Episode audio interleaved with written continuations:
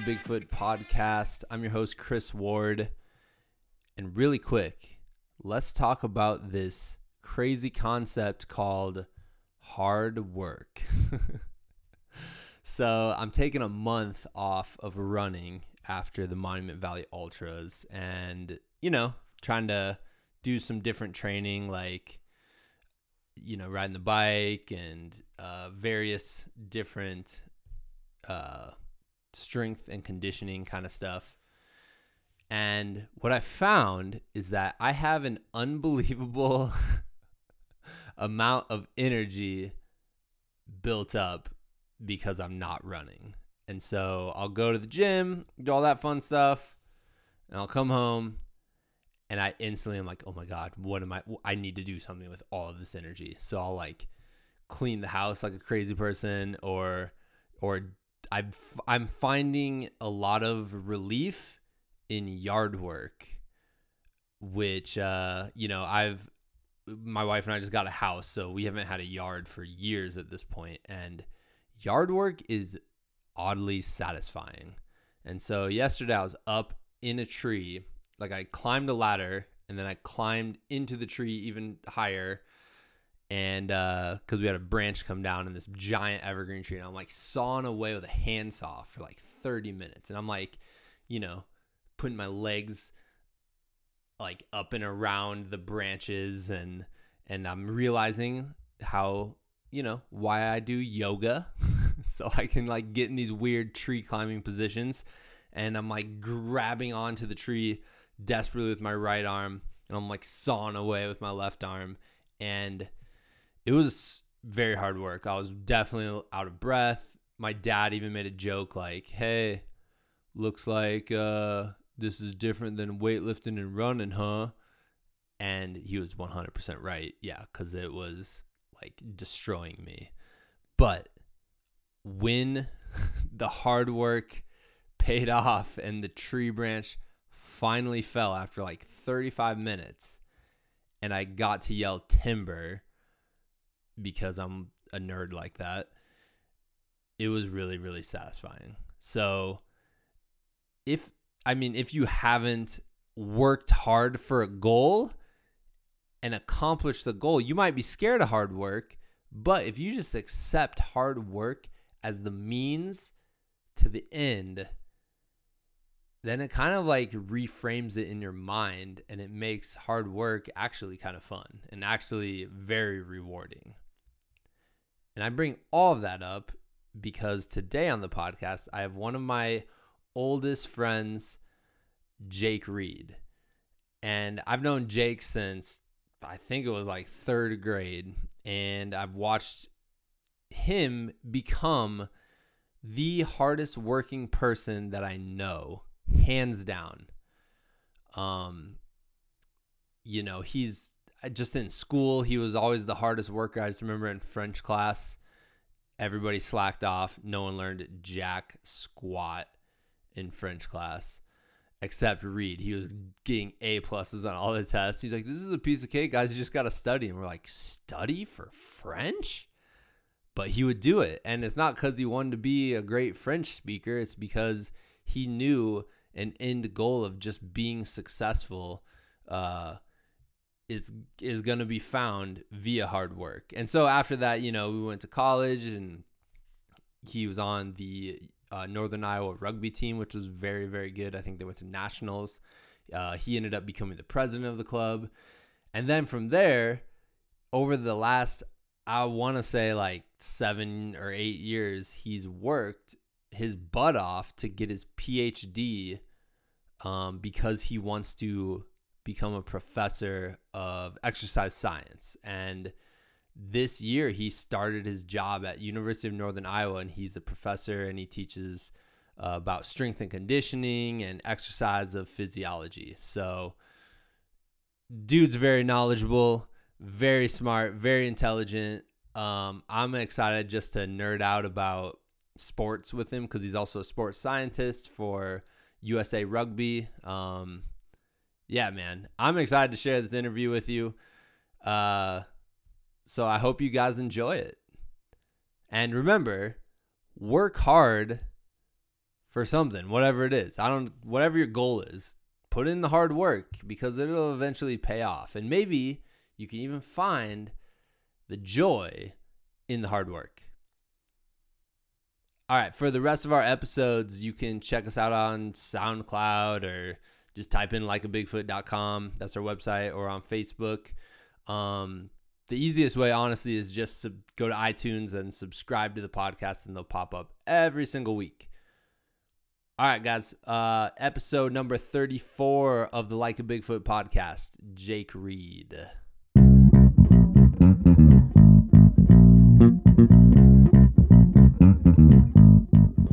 All right, welcome to the Like a Bigfoot podcast, Professor Jake Reed.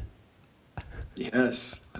I'm stoked, man, because this you're gonna be the first. Um, oh, this is just me proving how dumb I am. What's it called? Scholar on the podcast. Obviously.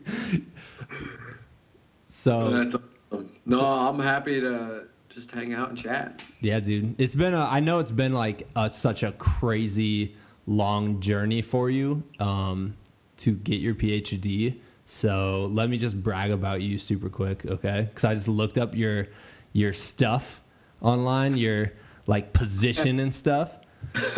yeah, man. So you're an assistant professor for strength and conditioning and physiolo- phy- physiology of exercise. Yeah, that's about right. Yeah, man. All right, so and on top of all that, I was so excited because we hadn't seen each other face to face for you know a few months or so. Uh, and as soon as Skype came on, I saw your giant beard, and it's it's even more giant. So let me ask: Are you the only professor with a giant lumberjack beard? In our division, absolutely. Uh, yeah, I, I'm the only one that's got this thing going right now, and so I don't think anybody else is going to try to do it. They're pretty much set in their uh, appearance. So. What did your student? What was the the look on your students' faces when you walked in day one? Day one, I walked in and I was clean shaven. Oh, oh, you grew that in like a year? uh, since September, yeah. yeah, and I trim it too to make it look somewhat professional. But yeah, I was I was clean shaven in September, and then it just got a hassle to shave every every day. So I just said I'm just gonna grow the beard back, and I did. And came back better than ever. Yeah, yeah, yeah. Because I, I gotta imagine, like, if I'm imagining some of my professors in college, they were kind of like towards the older side, um, feeble-ish, wearing sweaters with mooses on them. And then in walks this dude with like a buzz haircut and a giant beard who's just jacked. I'm like, yeah, that pretty much that's pretty much a strength and conditioning professor right there. Well, that's just it. Is you want to at least look like you know what you're talking about. yeah. So so yeah, I mean, I guess if you were talking to a complete strength and conditioning dummy, what would be some some laws you abide by, um, or like you know some general guidelines you you focus on? It's just don't go too hard too fast. It's this it's this is a a lifetime commitment that requires consistency. And it's okay to start with doing two to three exercises, not a lot of repetitions, not a lot of weight, because eventually that's going to come. You're going to get really strong really quick in the first six weeks. And then after that, yeah, you're going to hit a little bit of a hard point. We know that's going to happen, that's totally expected. But then you just keep going and you keep rolling and you just stick with it and never give up on it. And that is really what it comes down to is like 90% of this is just being consistent in all reality. It's really easy to do this well if you just do it and do it all the time. Don't go too hard all the time. Like you don't need to be feeling like you need to puke. It's just go out there get get some good work in and then do it the next day and take some time off if you need it, but be consistent. Consistency and starting easy and progressing as you see fit will take you a really long way. Yeah, man. I always have you ever read this book called The Slight Edge? Uh, I wouldn't say read, no, but I'm quite certain I've heard of people talk about it. Okay, so I heard about it because um, the Iowa football team all had to do like a book report in the off season on the slight edge. But the idea says uh, is consistency plus time equals success, and it's you know doing the small things right um, repeatedly over and over again. Absolutely, that's a, a, big part of my. I think actually I follow Chris Doyle on Twitter. Yes, and I uh, saw it.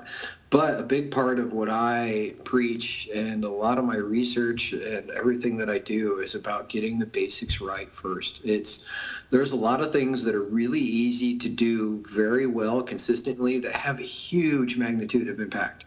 And we cannot ignore those. There is no magic bullet. It's just we need to be sure that we're doing the easy stuff well all the time and then see where you go from there and you're going to go a really long way. And eventually if you do that for multiple years yeah, yeah then you can start looking at the magic the quote unquote magic bullets. Yeah. but until that point there's no reason to. There's tons of easy principles to apply to actually just get the results that your body is willing to give you. Yeah so what what what would be some of these easy things to do? I guess from someone who's like in relative shape but looking to get stronger stronger. Yeah. Uh, so really, when it comes down to strength, it's you need to provide your body a stimulus that it is uh, it's, it's called overload. It's one of our principles, and we need to be able to provide overload. So, if you want to get stronger, you have to do more than what you are used to. I actually talked about this in class today, and I gave the example of it at UNI where I teach. I also was an undergraduate student, and one of the towers where I lived has 12 floors, and I lived on the top floor. And we had a fire alarm a couple times, and I was telling my students, like, look, if I'm going to try to get better at walking steps, yeah, I'm going to walk up these floors 12 times 12 flights. I'm going to get really good at walking up 12 flights of stairs. But eventually i'm going to need 13 and i'm not going to get it anywhere. So we have to eventually find a way to get that 13th that 14th that 15th floor to be able to provide a new overloading stimulus for our body. And it does take time. I consult for Renaissance periodization, and we a lot big training principle of ours is providing progressive overload but then recovery. So it's not only you need to provide the stimulus, but you need to allow your body to actually recover from what you just provided it. And that can be as simple as if you train four days a week, maybe you do two two days on, one day off, two days on, and then the weekend off. You go in on Wednesday and you just it's it's an easy day. It's recovery. You're not going out trying to do a lot of extra work and say if you're focusing on strength training, you don't go and do a ton of cardio you allow your body to recover and adapt. There's a lot of what happens in training, it seems, is that people train and train and train and train and train really hard, which is great. But we need to be able to say, okay, I've just trained really hard. I've broken my body down to the point where it literally wants to break.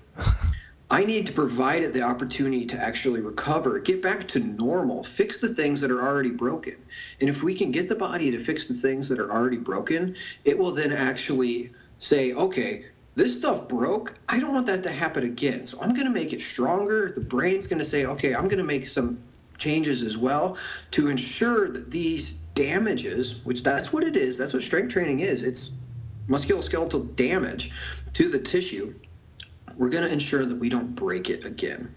So not only when we recover are we getting back to where we were, but we're also allowing our body to actually improve itself in the process, and that does take time.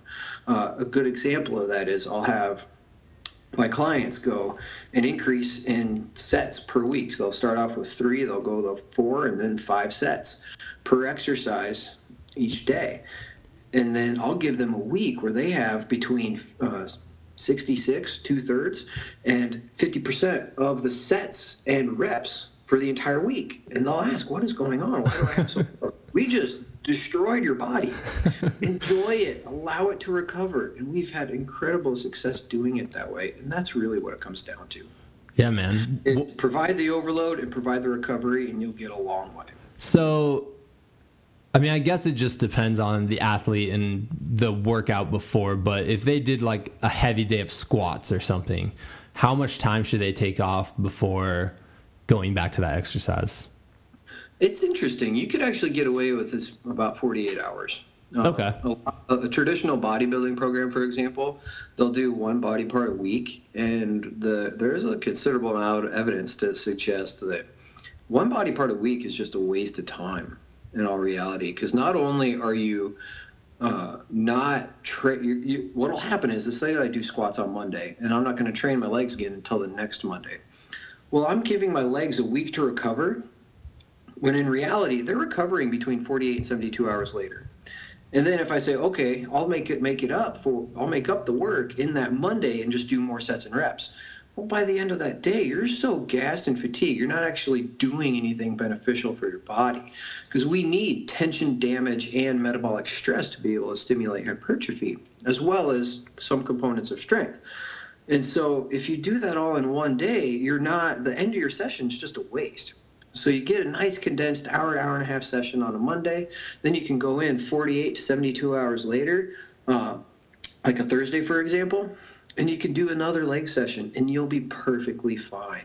You'll be able to get a lot of work in for the legs. You'll be able to get more work actually accumulated throughout the week, and you're training your body and giving it the stimulus that it needs to keep those. Uh, pr- the protein synthesis is one of the things um, that it's going to keep doing throughout the week. So it's it's a really beneficial way to approach it. 20, 48 to 72 hours, you'll be golden for the big muscle groups.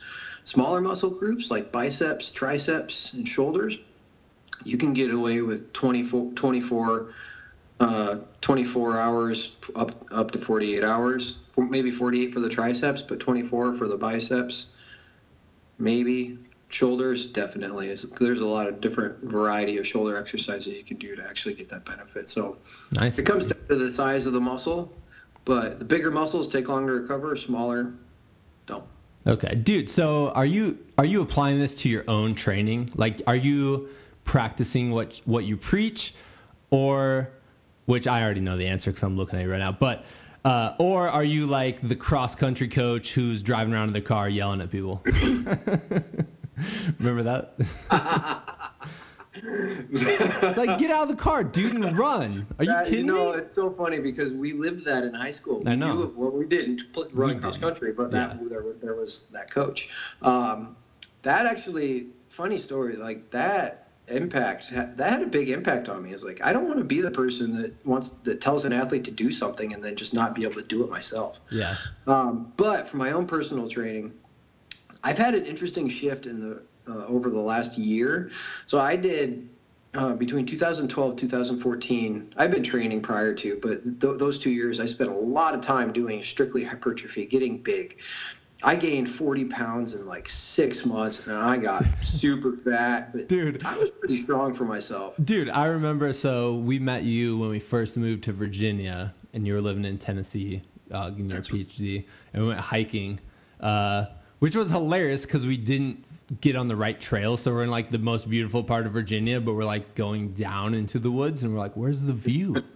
But uh, I remember you were like, yeah, man, like two weeks ago, I just got done with a, with a session of that, of weight gaining.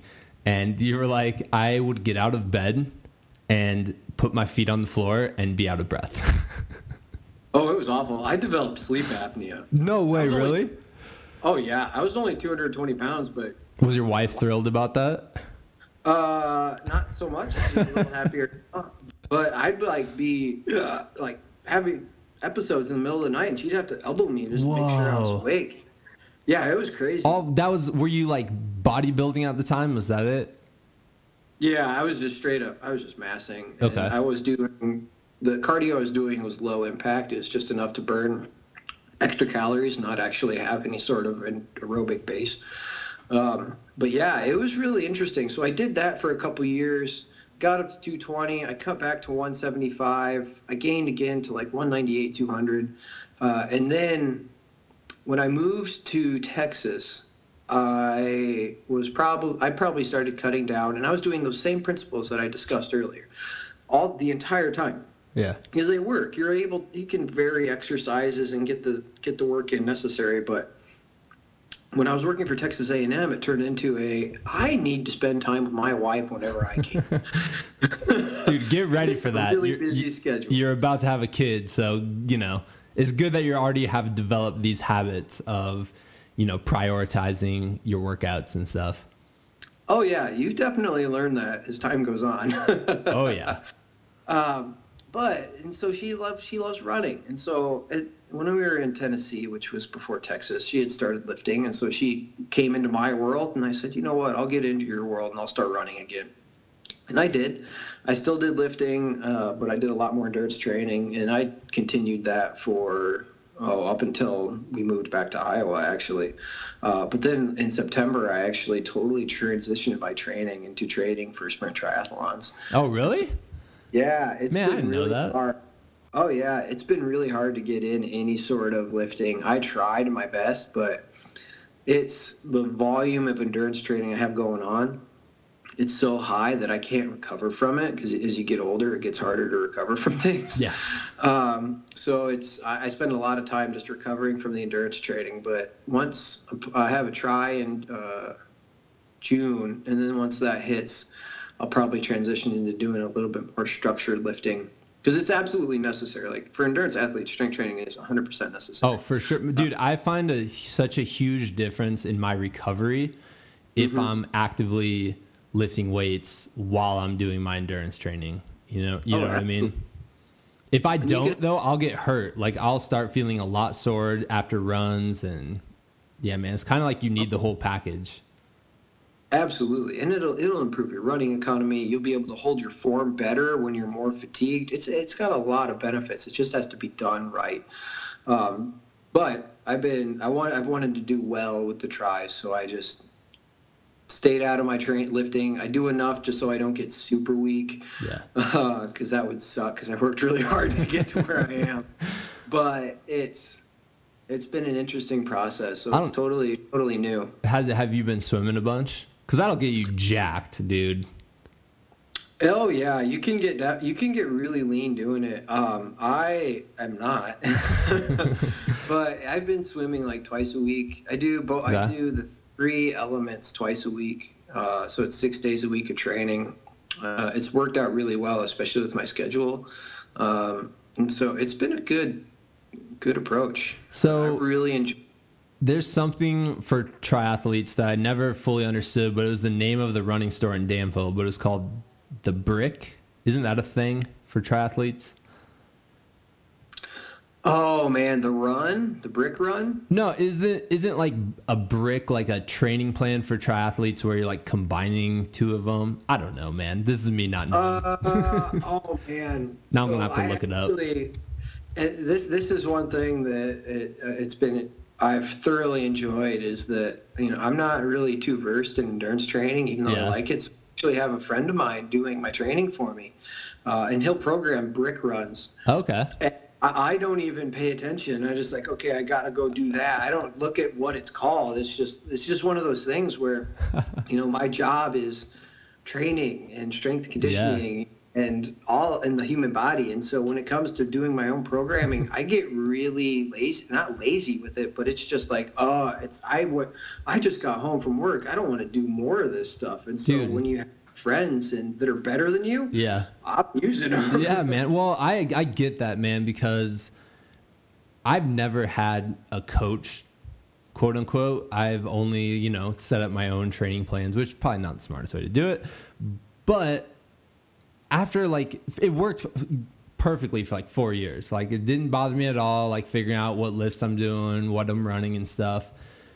But maybe it was after the second kid where I'm like, I just need someone to tell me what to do. Like, I'll do it, no problem. Just please, just tell me what to do for a workout and I'll get it done.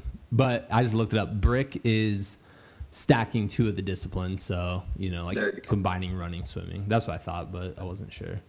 No, that- Have you done makes- many of those where you combine them? I actually had a brick this weekend. Okay. Um, it was a 30 minute ride followed by a 10 minute uh, run. It went. It was the first time I actually got to test myself. Like Yeah. I've been training since September, and I haven't really had too many high high volume, high intensity tra- training runs. yeah. Uh, simply because you need to have an aerobic base to be able to get to that and it takes a while to develop it. But I it was great. I loved that. I I had my watch on. I used my heart rate monitor to to make sure that I'm not going too hard with my training, but. Uh, I had that in my bike ride. Fortunately, unfortunately, the GPS was turned off. But then I went and ha- I ran afterwards. I had a sub seven over a ten minute Nice, time. man. Yeah, I That's was awesome. really happy with that. Yeah, that's Really- fast. Yeah, that was good. So I'm I've got a mini try. I call it mini because it's oh, it's only a 300 yard swim, but Okay. and a 10 mile ride. But it's um, in two weeks, just at UNI. They're sp- uh, it's sponsored by our WRC. Um, Cool. What's the main? Uh, what's your main event you're training for? Well, it's to not die in the swim. That's No. priority. that that should always be priority one. But like, you mean the main competition? Yeah. Yeah, it's the uh, Pigman Sprint Tri. Okay. It's a. It, I've done it once. I did it in 2009. It was. Re, I really enjoyed it, and it was a super humbling experience because I, uh, I was a lifeguard at the time, and I was swimming Yeah. thousand. I remember that, man. Oh yeah, and I hit the water, and I, I didn't know it ahead of time. This was my ignorance, uh, but uh, there was a reason. Like 98% of the people were wearing wetsuits. uh, I did not have one, and so I, as soon as I hit the water, and I didn't warm up or anything, I just like seized up, and it was like, and I swam to a boat and just held on. And they looked at me like, "You all right?" I was like, "Yeah, I did not know it was gonna be this cold." So I just sat there, got used to the water, and then just kept going. But it was a, uh, it was a humbling experience. Yeah, man. Did Travis do that one too? Is that the one Oh, he did? man. He did one, and I'm pretty sure you did it. And I'm pretty sure that we teased the story of what happened after the triathlon on the episode Travis was on. Ooh, I bet it was. I don't know if it was. It might have been the same year too, actually. I think it had We to have were, been. we were in under. I was. It was 2009, so we had just Dude. graduated. That had. Do you know what happened to Travis after that? Oh no. Oh my god, dude! I'll tell you later. We're we're we're saving it for a future episode, but That's awesome. Travis needs to let that one out if it's that good. Oh, dude, it's it's insane, man. I'll tell you in a little bit, but uh, but yeah, man, that's awesome. I didn't know you were doing doing the triathlon. So my other question to you is: Did your buddy who's giving you the training plans, did he recommend the beard? Because you said you started training in September, you started growing the beard in September, and if you go to any endurance event, dude, people with the big beards they have like special powers. Like it gives them a little bit of a boost, like the boost of the beard. Eh, It's got to be something with testosterone. No, it actually it, it worked out well. Um, it Saying it to really me with who can't grow a beard. no, it was just really good timing. Um, he didn't hilarious. recommend it. It's been funny though, because my mustache will get in my face, into my mouth when I'm swimming. oh. So it's pretty inconvenient to be honest. Yeah, But but it looks cool. um, yeah, it's been. Uh, I- I've enjoyed the beard. It's it'll be a. It's gonna slow me down in some events, no, no doubt. man, But no man, it gives you it it. gives you a boost. I'm telling you right now. People who have beards can run faster and bike longer. Is what I'm I'm saying. well, Um, I'm gonna keep telling myself that. So I know we scheduled this a couple weeks ago, and then uh, something came up and we couldn't do it. But then you mentioned that you're going to San Diego to you're a, a sports scientist. Like I guess are you like a statistician or what to help out the USA rugby team? So, with the women's national team, our 15 squad, I'm a data analyst officially. Okay. Well, I guess not even officially. I just consult and help them out. Uh, but that's my primary role, but I also consult with sports science stuff. Um, so that's that was a trip. It was in uh, San Diego. Um, when was it? We played. I didn't get on. I didn't get down there until the 28th, which was when we played Canada the first time, and then we played Canada again on the first. But it's been a. It was a good experience. The Yeah. uh, last test matches before the Women's World Cup in August, which is in Dublin, Ireland. Are you going? I don't know yet. uh, so the big one of the big things I pride myself on as an analyst is the need to not have me. Um, simply because the stuff that we can do can be easily done through email communication and spreadsheet and it, it, costs a lot to bring a person out somewhere where they could be doing it online. So i like to save people money as much as i can but um, if they can fly me out i'll be there. Yeah. Um, i don't know if i'll be going but we'll be doing a lot of prep uh, doing everything we can to make sure the team's ready come august. So what exactly do you do with them. Because I, I know you that you work with them and I know that you you know kind of research what they do but I, I guess I don't fully understand like a day in the life of a sports analyst. A day in the life. So it's quite intriguing. We get we have video analysis from 2011 so all of our matches since 2011 we have video from. Uh, and we have two well we had two video analysis analysts. Analysis. Dude, I, am um, saying it wrong too. I probably just put that. I accepted yeah, you. you don't live it. yeah, true. uh, no, we had um, we have two video analysts right now that are going. There were there was another one in the past, but that individual's moved on. Um, so they're still consulting with us as well a little bit. But what they do is they look at the video and they'll actually code it and say if this was a good tackle, a good pass, a good catch. Oh wow! And then they'll code that and put it into Excel, and then I'll take it and actually organize it into a da- database that we have rolling, and then which I made, and then we'll do statistical analysis off of that. And I'm actually uh, looking over three students from the uh, Cardiff Metropolitan University in England who are sports, I believe, sports analyst, analyst, analyst master students who are doing a really good job for us uh, in helping get a better interpretation of the data and just looking at it. But really, what it comes down to is that in sports nowadays, people are inundated with data, and not a lot gets done with it. People either collect it because they think they're supposed to, or they collect it for recruiting purposes, or it, if they collect it and then try to analyze it, it might be misused and misinterpreted. And so, my job is to take that data manage it and organize it in a logical manner that allows long-term analysis to be done. Because it's not like you can just take take something and then say oh here's one day and it's going to tell us the world. No you need years yeah. worth of data to be able to tell you all the information you're looking for. And so that's so, pr- my primary responsibility. What what kind of information are you looking for there? Like how do you how do you guys use that data?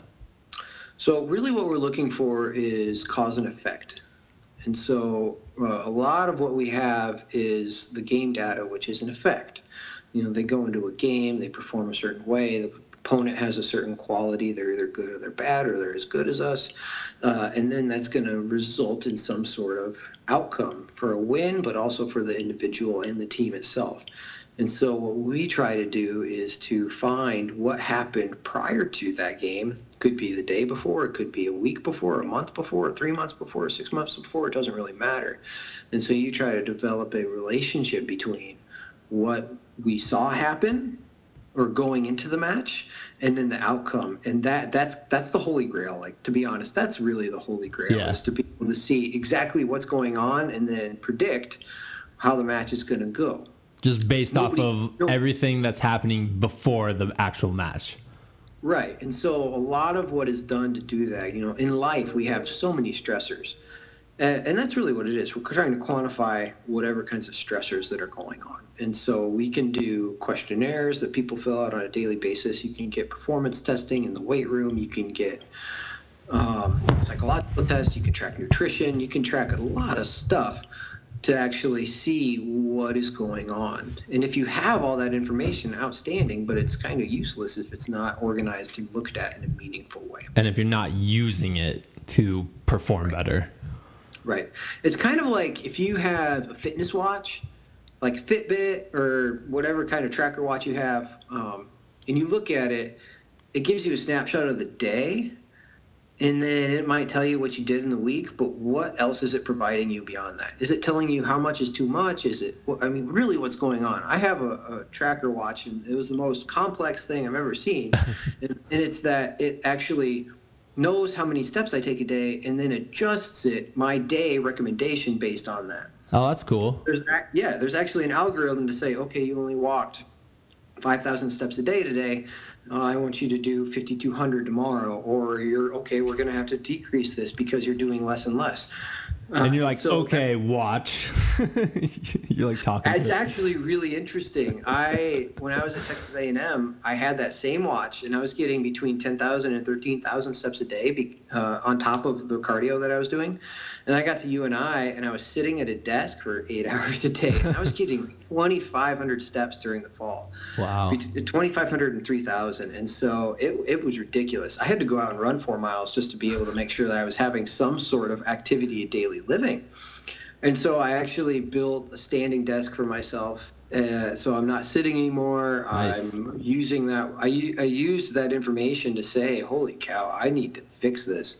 Um, but it's it's tough. Like those watches don't provide you that great of a snapshot of or uh, information over a long term period of really what's going on. You have to know it yourself. Yeah. What's the one you have called? Uh, it's the Garmin Vivoactive. It's their older version. They have a new one that has heart rate embedded into it, but uh, it's just the it's their like attempt at the Apple Watch. Okay. But I, I, think the Garmin, I think they did a really good job. yeah, it. man. That sounds like if they're giving you recommendations, now they just have to add, you know, like an electric shock if you don't get it. it's you know what's funny is it vi- it does vibrate. No way, really? oh yeah, it's like it literally says move. No way. yeah, serious. does it every once in a while? This is what I would do if I was so if Garmin, if you're listening, which I'm sure you are this is exactly what I would do. I would have it do all that, you know, everything normal, and then one day every few months, just recommend a crazy amount of steps. Like, just like, oh, you did 10,000, your average is like 10,000. Today you're doing 35,000, and it's just okay. called Man Up Day. And that would be nuts. Even when I did, I've done a couple of half marathons, and I still only get 20,000 a day. Really? That that's a legitimate man up, dude. Yeah. I had it in my I had a Fitbit or whatever. And granted, it's not that accurate. That's the one. I mean, I stopped using it because of that reason. But I had it in my pocket during an adventure race, which ended up being like a ten hour deal in Boone, Iowa.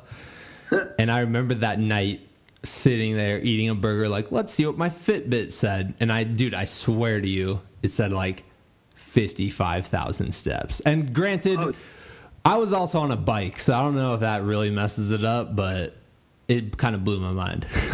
no, seriously, there there's a lot of difference between the the, the multiple like fitness tracker watches. Yeah. Like mine was I was running and my boss was not and we were running walking pretty much the same amount per day for work in in Texas and he was getting like probably another 50 to 75% more steps per day than I was. No way. Oh yeah, and we just had two different watches, and that's what it came down to. Is that some watches I think way overestimate. Yeah. And, but I think Garmin, Garmin's got their stuff down. There's a reason I went with Garmin to put it lightly. well, I so I guess I get why it is is good for like motivation. I mean, if you're if you're going from doing absolutely nothing, like just besides sitting around all day, and you right. get a Fitbit, and you know, like now you're aware that you're only taking you know less than a thousand steps a day or something. Like I get how it's good motivation for sure, but beyond that, I guess I just don't really see. I don't really see the purpose of it. Nope. Exactly, yeah. and that's exact. That's exactly what happened. So I guess I did actually want to ask you about motivation because you you've been a rugby coach, you were a strength and conditioning coach for a college football team, Texas A&M. Like, how do you motivate? I guess how do you motivate athletes, and then we can talk about how you motivate yourself.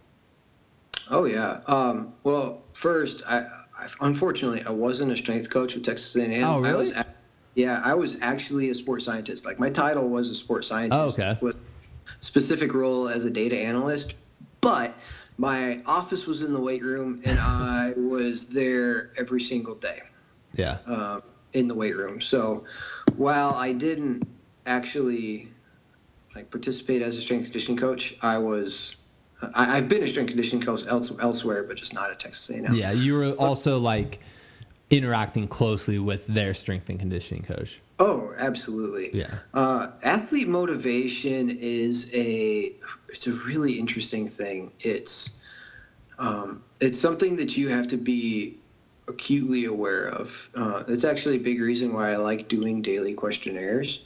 Uh, you can people will tell you tell a piece of paper or their phone a yeah. lot more than they'll tell you to their face, uh, and that's been the case for a long time. It's really kind of scary to talk to people face to face, and so the daily questionnaires work out really well. Well, and you know what? Like at, from a teacher perspective, it's a way for them to um, kind of self analyze. You know, like you're not li- when you start just writing about how you're doing, it makes it even if you do actually like write down a lie on the paper in your mind you're thinking like I'm lying right now. Like it's a very obvious way to like bring up those issues of like.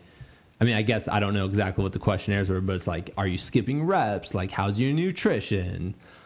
It's it's similar to that, and it, it's really useful. But so the best ways that I've ever found to like help athletes stay motivated is to give them variety uh, and to be 100% upfront and honest with them. Like you go to them and say, "Look, today's going to suck.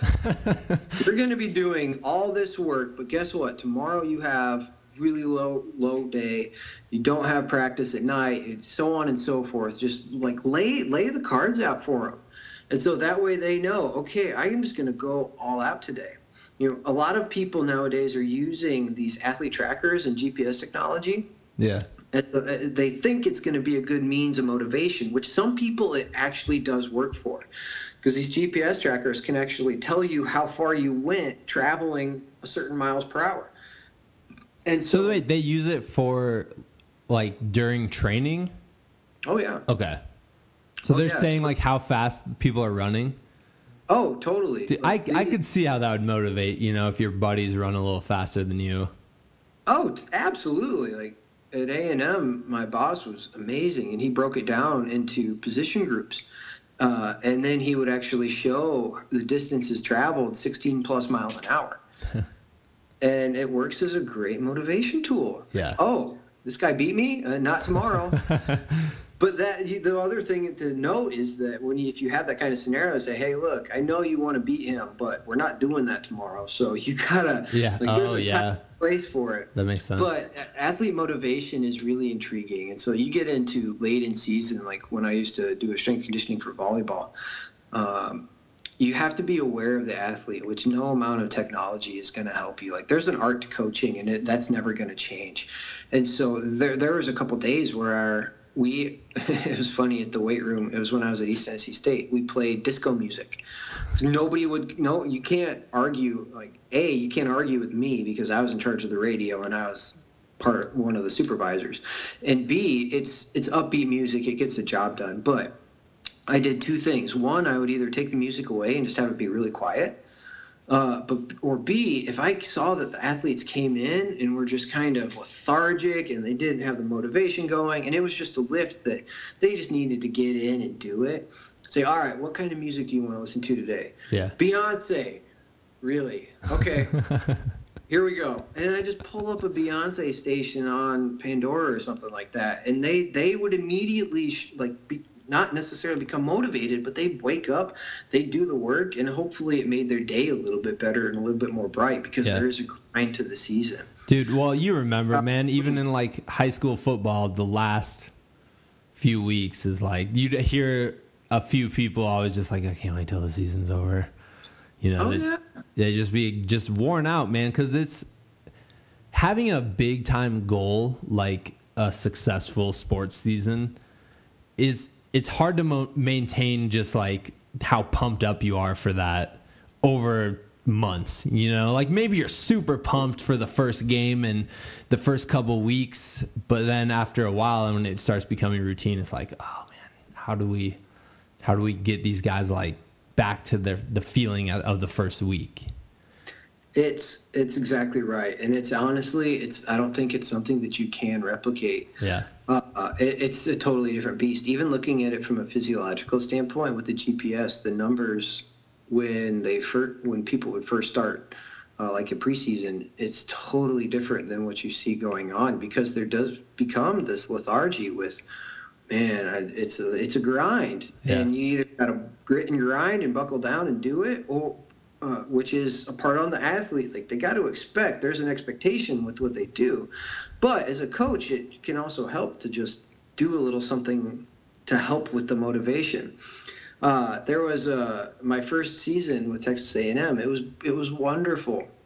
Uh, Coach Sumlin has a really good eye for his team, and he uh, and it was publicized with ESPN and everything. But we had a PM practice schedule that was a two a day. We had an AM. They had already gone through and they're getting ready for the PM. And Coach knew that he was going to use this, and then he had them all come out. He said, "All right, everybody, back to the locker room. Pads off we're going to the movies. And it was just one of those things where, as a coach, being aware of your team and what you want to accomplish and the cost benefit, it's it's a huge thing. So yeah, it's it's about doing the things, knowing your athletes, and doing what you think is going to be beneficial to them. Like those volleyball players I was working with, playing Beyonce was just enough. Yeah. well, there's people. Yeah, other people like you are like, oh, Beyonce, but Exactly. It's not my t- nothing against it, but that's just not my type of music. Um, I read there's another book. I, if you haven't read it, it would be probably it's interesting for anybody who's in charge of a group of people, and it's just called The Happiness Advantage. And basically, like I'm just into nonfiction books with really simple ideas. You know, like Slight Edge is like do the small things right. Over time, you'll be successful. And then the happiness advantage essentially is people who are happy are going to be more successful you know? Right. and like like you said you can't expect everyone to be like you know happy every day throwing rose petals and skipping skipping into the weight room but but the more you can focus on their happiness uh, the better you're going to do overall. Absolutely. Yeah. there's there's no doubt about that. So how do you get motivated for yourself? huh Man, that's been hard lately. it's really hard. Like at ETSU, when I was doing that bodybuilding stuff, it was, or I was just training to get big. Yeah. It wasn't even bodybuilding. But um, how many hours a day would that take to train to get big? The longest session I had was a three hour leg day, but otherwise it would be about an hour to an hour and a half. Dude, what is what's a three hour leg day like? Oh my goodness. It was awful. I think, I don't know how many thousands of kilos of weight I moved that day, but I calculated it because it was really high. I want to say it was like 40,000 kilos, but it was a lot of load. That's insane, um, man. Um, yeah, it was just a lot of sets of a lot of, ex- not even a lot of exercises. It might have been five or six exercises um, but it was one of those days, and I, I, I did not do multiple three hour day sessions. I, I had one three hour day session the entire time I was doing that, and yeah. it's just because like okay, this is the peak of our volume phase, and that was the plan. Yeah, and I understood that. Uh, but it was like motiv- being motivated for that kind of session was I had training partners. Okay. Uh, I had friends. Uh, it was we were training in the athlete weight room, so there's always somebody coming and going.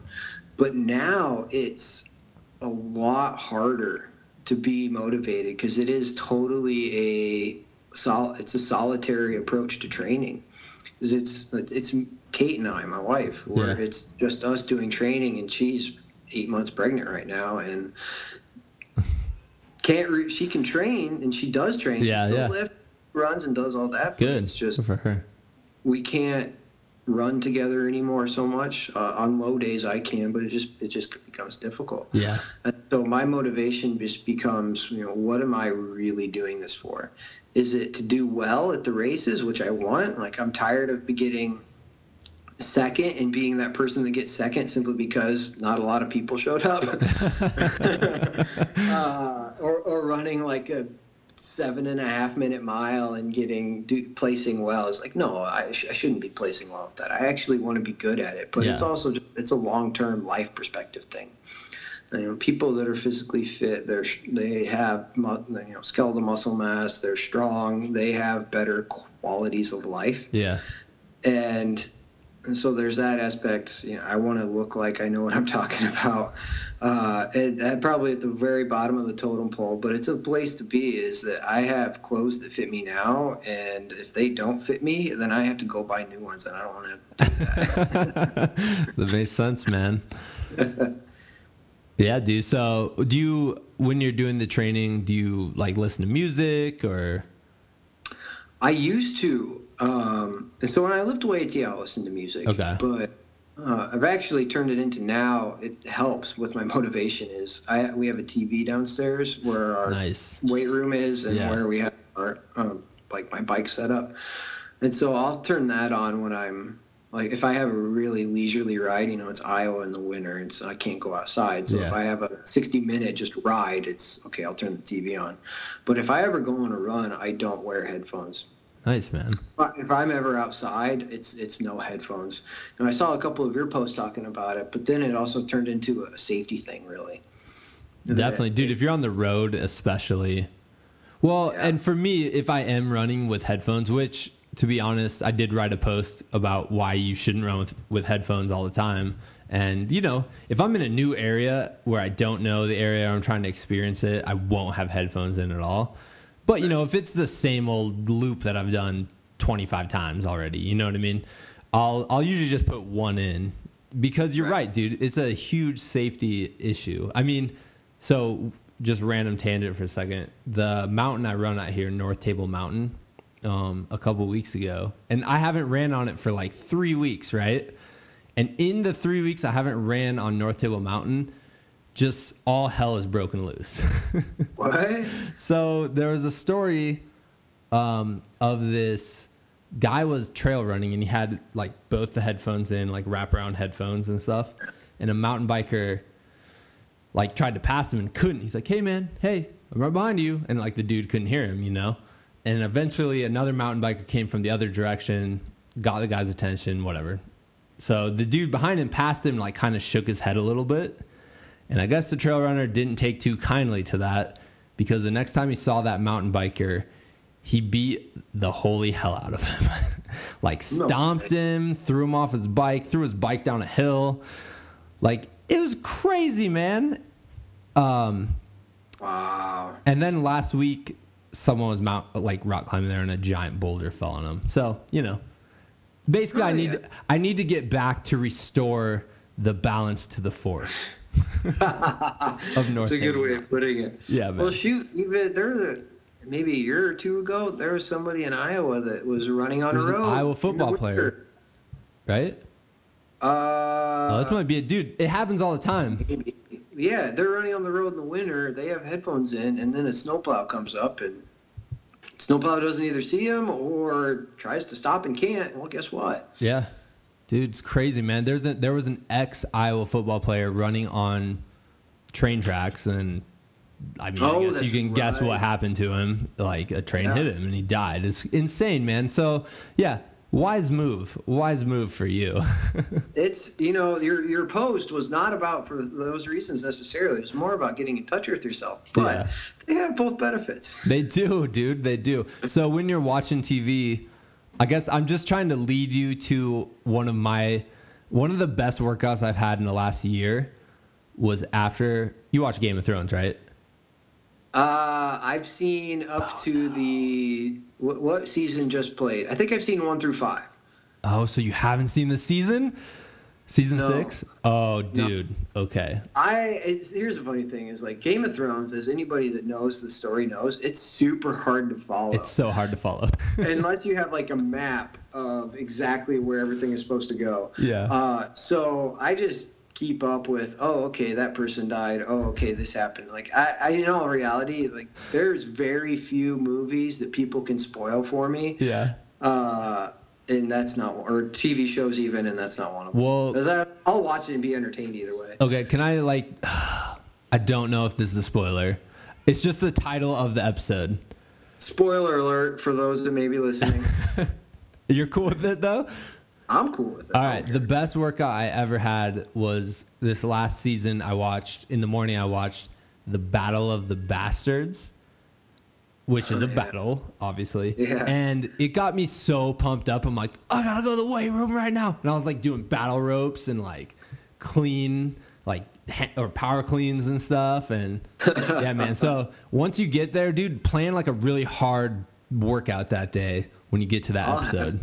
Yeah. I, I'll be honest. I, I take advantage of the free month whenever it pops up. Like I don't even pay for it. it. It's just I don't I don't stream anything illegally. It's just like if it's if they're offering a free month, and hey, I'm gonna I'll do it and I'll binge watch it a and season. and you're smart enough to cancel. Yeah, I, I am because I know if I don't, I'm gonna have to explain why we have a eight or fourteen dollar charge or whatever it is. I don't want to have to do that. Yeah, man. yeah. Well, that's awesome, dude. Uh, any, any other advice you want to share? Like I said, the first scholar. This is a very this is it got to episode.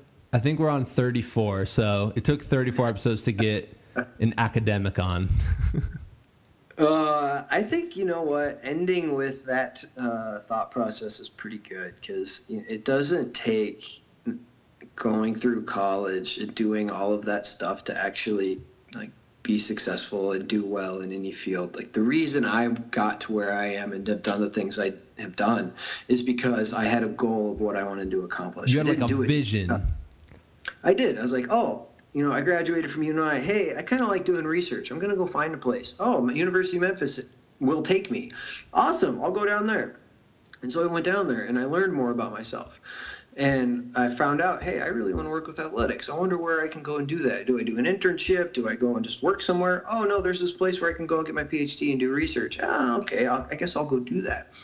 And so it was all about finding the opportunities and just living life and finding the opportunities as they arose and how they fit my personality. Just trying to be as honest with myself as I could.